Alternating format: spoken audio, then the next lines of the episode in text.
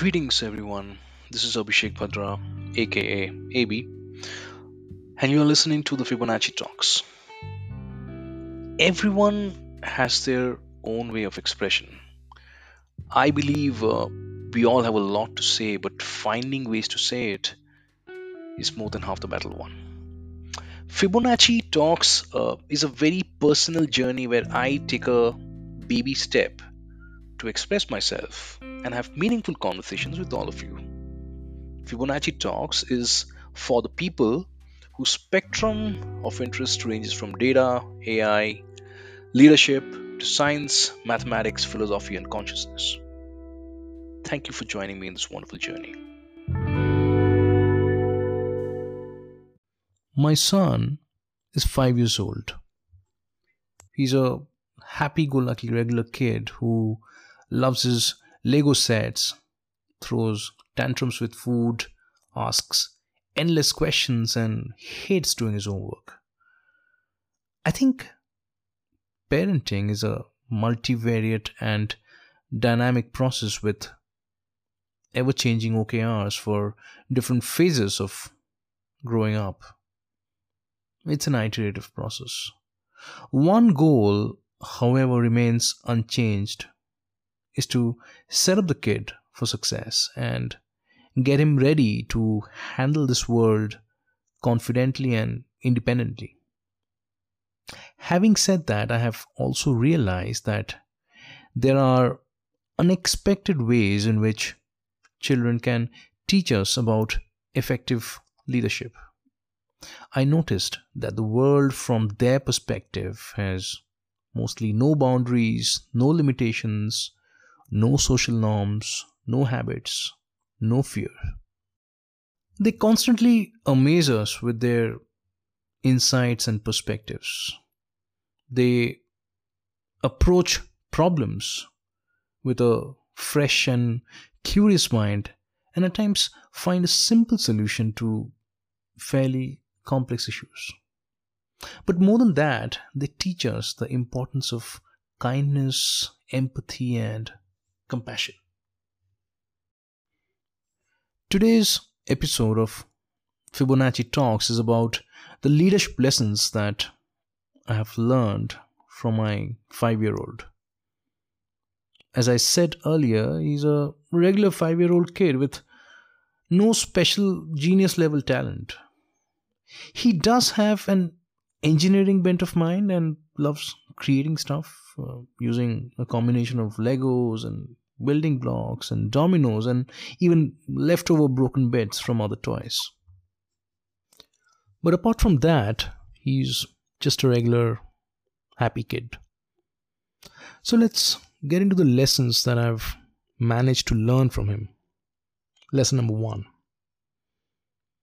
A few weeks back, I was uh, sitting in my home office, staring at the laptop screen reminiscing and um, introspecting about the year gone by, and maybe, just maybe, there was a bit of a somber glint in my bespectacled eyes.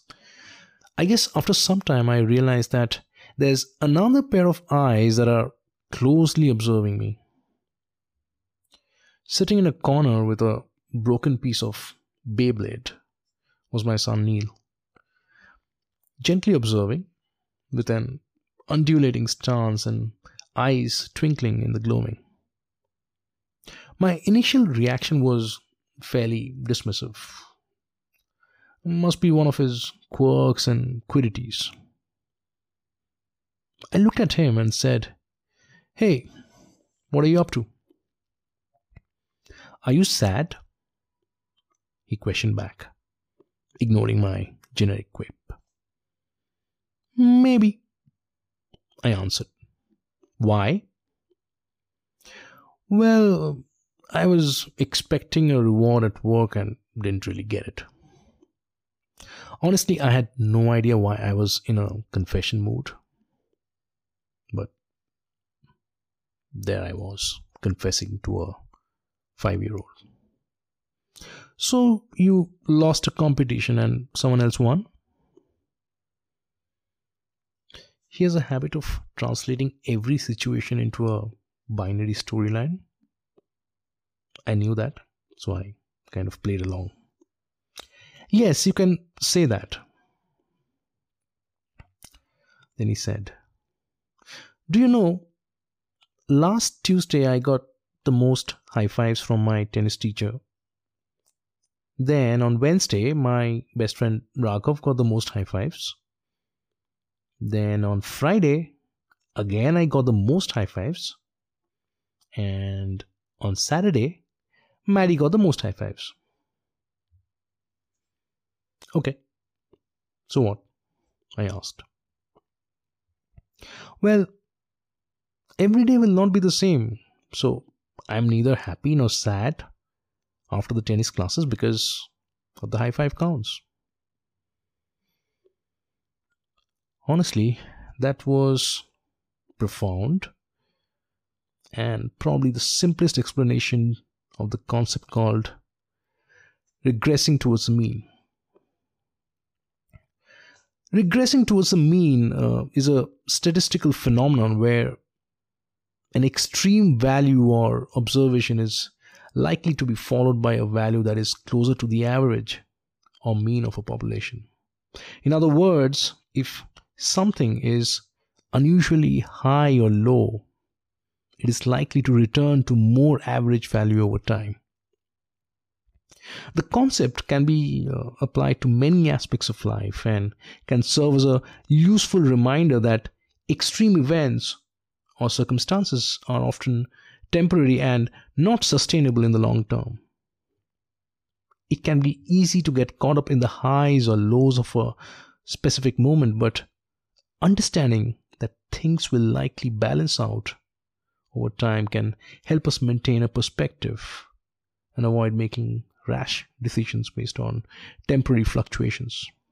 For example, if someone experiences an unusually high level of success in their career or personal life, it may be tempting to expect that level of success to continue indefinitely. However, regressing towards the mean reminds us that it is more likely that future successes will be closer to the average or norm rather than consistently exceptional. This understanding can help us manage our expectations and avoid getting overtly confident or complacent.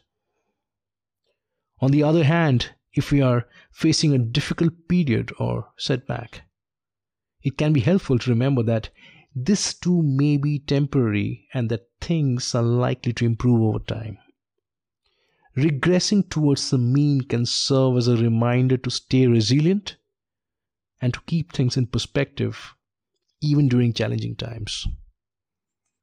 Regressing to the mean is a lesson that we've all learned but often forget.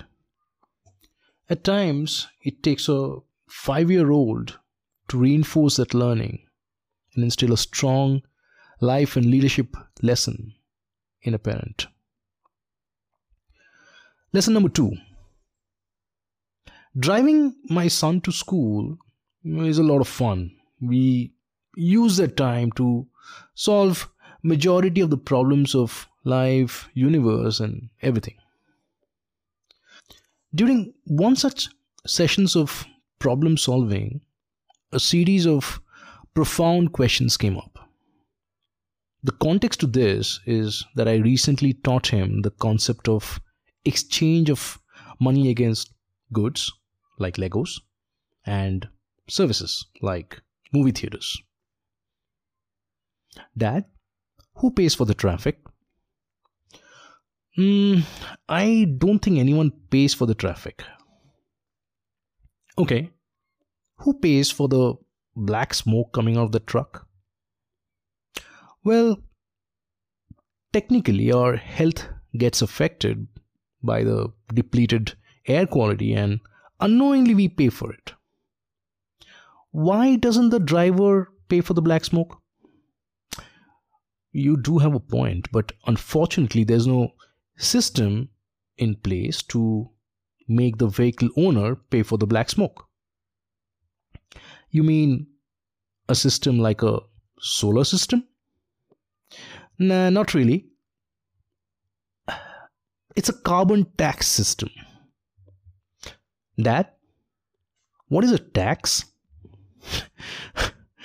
so the quizzing continued till the point where I surrendered my intellectual prowess and said, I don't know all the answers, but I sure promise to investigate. But then I pondered upon the discussion at a later time and realized that the kid essentially simplified a fairly complex concept in economics called unpriced externalities. In economics, an externality uh, is a cost or benefit that is experienced by a third party as a result of an economic transaction between two other parties. An externality is considered unpriced when the cost of benefit is not reflected in the price of the goods or services being exchanged. This can often lead to a market failure, where the market fails to allocate resources efficiently. So, for example, a factory that produces goods generates pollution as a byproduct of its production process. The pollution is an unpriced externality because the cost of the pollution is not reflected in the price of the goods produced by the factory. As a result, the factory has an incentive to produce more goods than is socially optimal because the social cost of the pollution is not borne by the factory. Another example of an unpriced externality uh, is the use of a car, where the owner doesn't really bear the full costs of the traffic congestion and air pollution caused by the car. The individuals who use public transport or walk or cycle bears the cost of externalities such as air pollution, traffic congestion, and accidents caused by the car. But the price of car does not reflect or does not include any of these costs. To contextualize, Elon Musk recently proposed a carbon tax system to attribute a fair price to the externality of carbon emission. Governments can actually use a variety of policy instruments to internalize unpriced externalities and ensure that markets allocate resources efficiently. So, the lesson learned from a five year old is that simplification is key. Without really understanding the economic theory, the kid had a simple solution to the problem of traffic congestion, and carbon emission. Lesson number three trips to Hamleys are fun.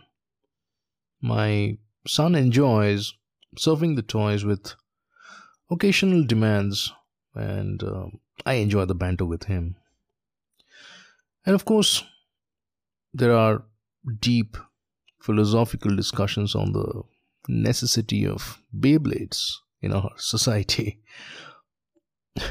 During one such trip, there was there was a negotiation about a Lego gauntlet. Here's how the conversation went. Dad, can I have this Lego gauntlet? Well, it looks pretty expensive. How much? Can you check? Hmm, it's more than 5000. Sorry, it's too expensive. Okay, Dad, I understand. Well, that was easy. At least, that's what I concluded after the conversation. After a few weeks, on a Saturday, a friend and I were discussing the ergonomics of my home office chair. I was passionately describing my search for the perfect chair, which started few years back, and eventually concluded during the pandemic. The price of the chair also came up, and I think I gloated that it was heavily discounted, and I paid just 10,000 for this work of art made up of high quality faux leather, which was actually a steel. My son Neil was sitting across the table having his dinner as well, and all of a sudden he said, Wait a minute, is 10,000 more expensive than 5,000? Yes, but what's your point?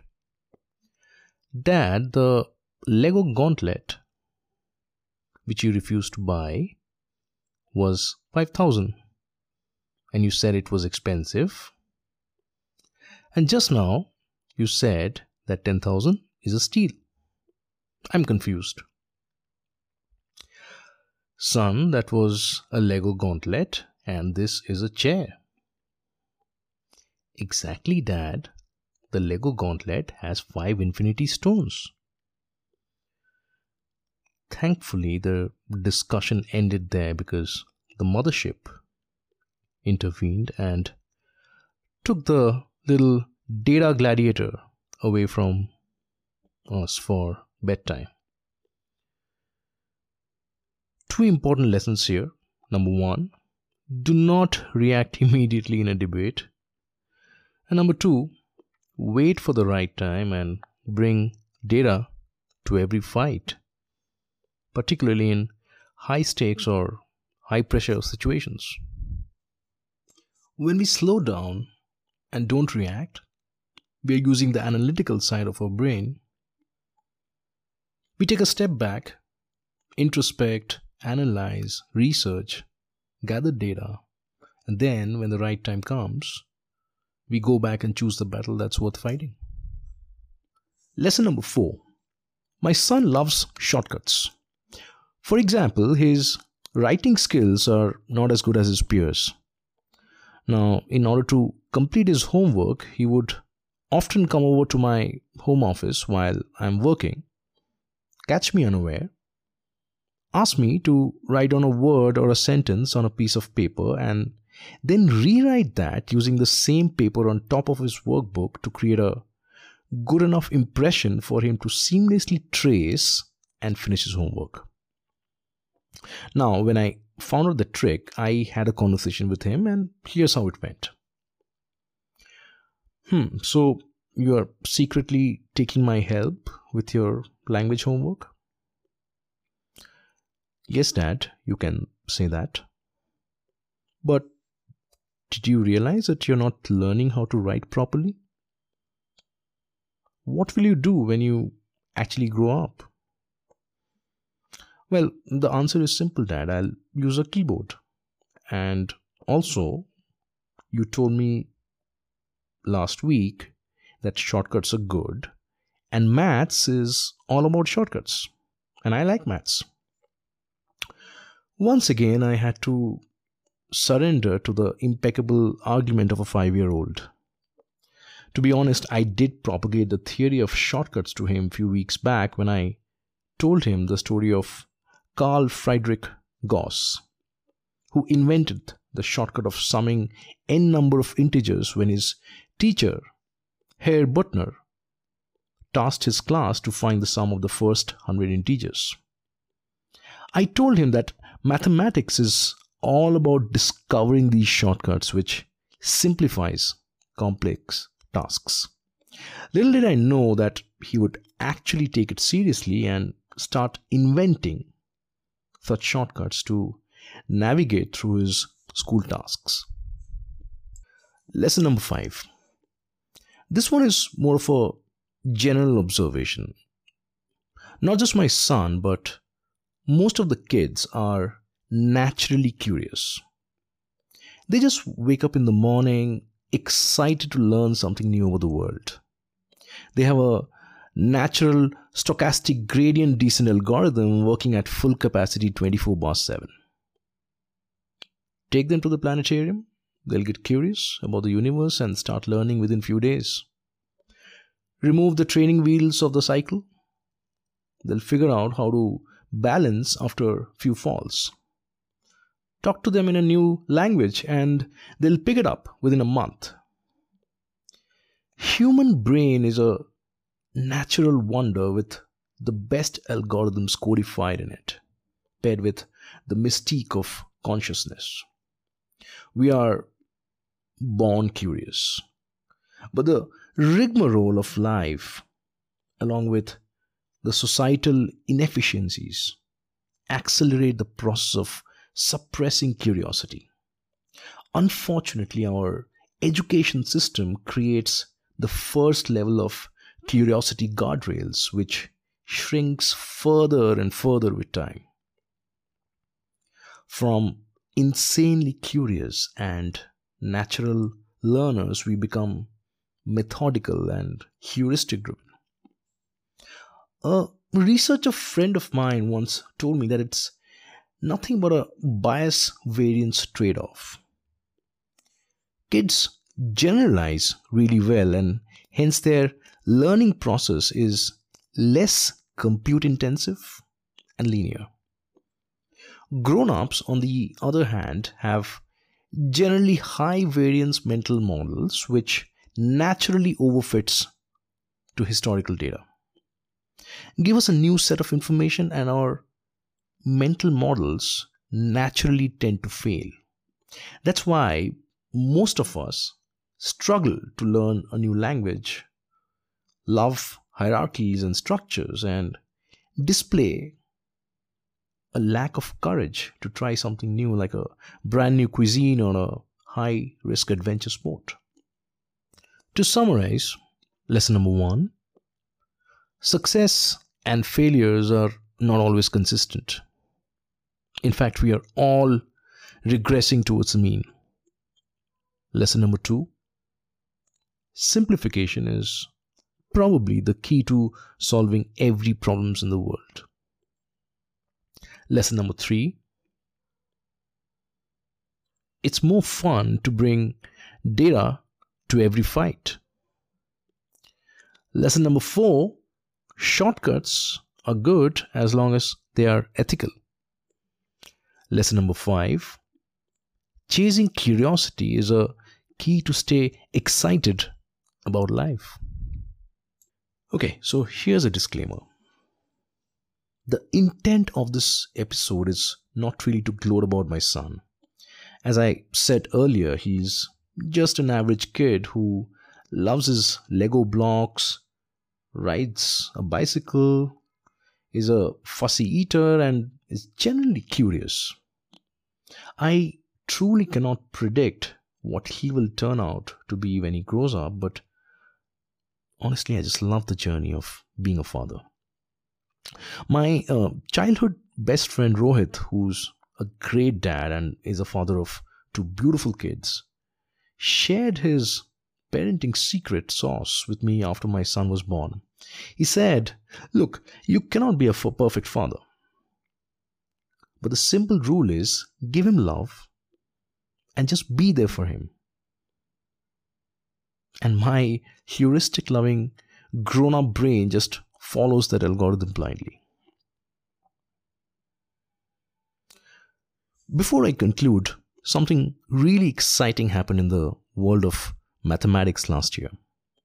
The first formula for calculating the nth decimal digit of pi has been discovered by mathematician Simon Plouffe. He's the same guy who discovered the Bailey-Borwein-Plouffe formula, which permits the computation of the nth binary digit of pi in 1995. His obsession with pi is well known. In fact, between 1975 and 1977, he held the world record for memorizing and reciting 4096 digits of pi. Now, let me quickly share the brief history of pi for all the curiosity chasers. The ancient Egyptians and Babylonians calculated pi to be between 3.125 and 3.16.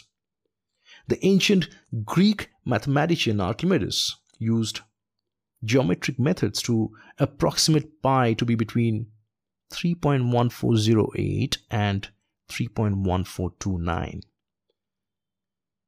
Chinese mathematician Zhu Chongzhi improved upon Archimedes' method, approximating pi to be between 3.14159 and 3.14160.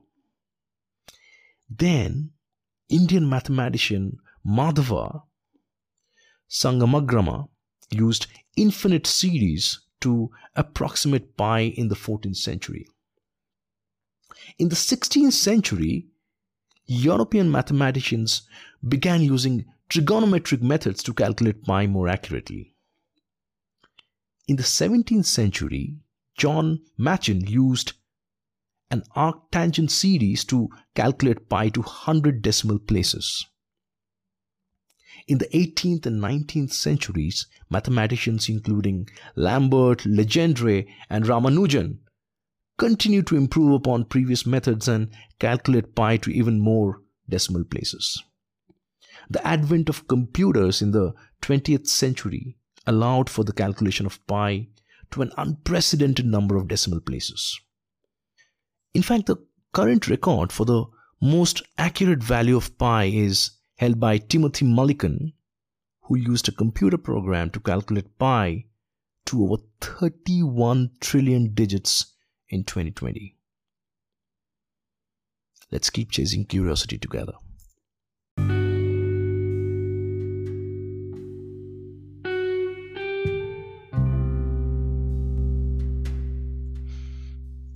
If you're hearing this message, you've listened to the entire episode, and for that, I want to thank you from the bottom of my heart.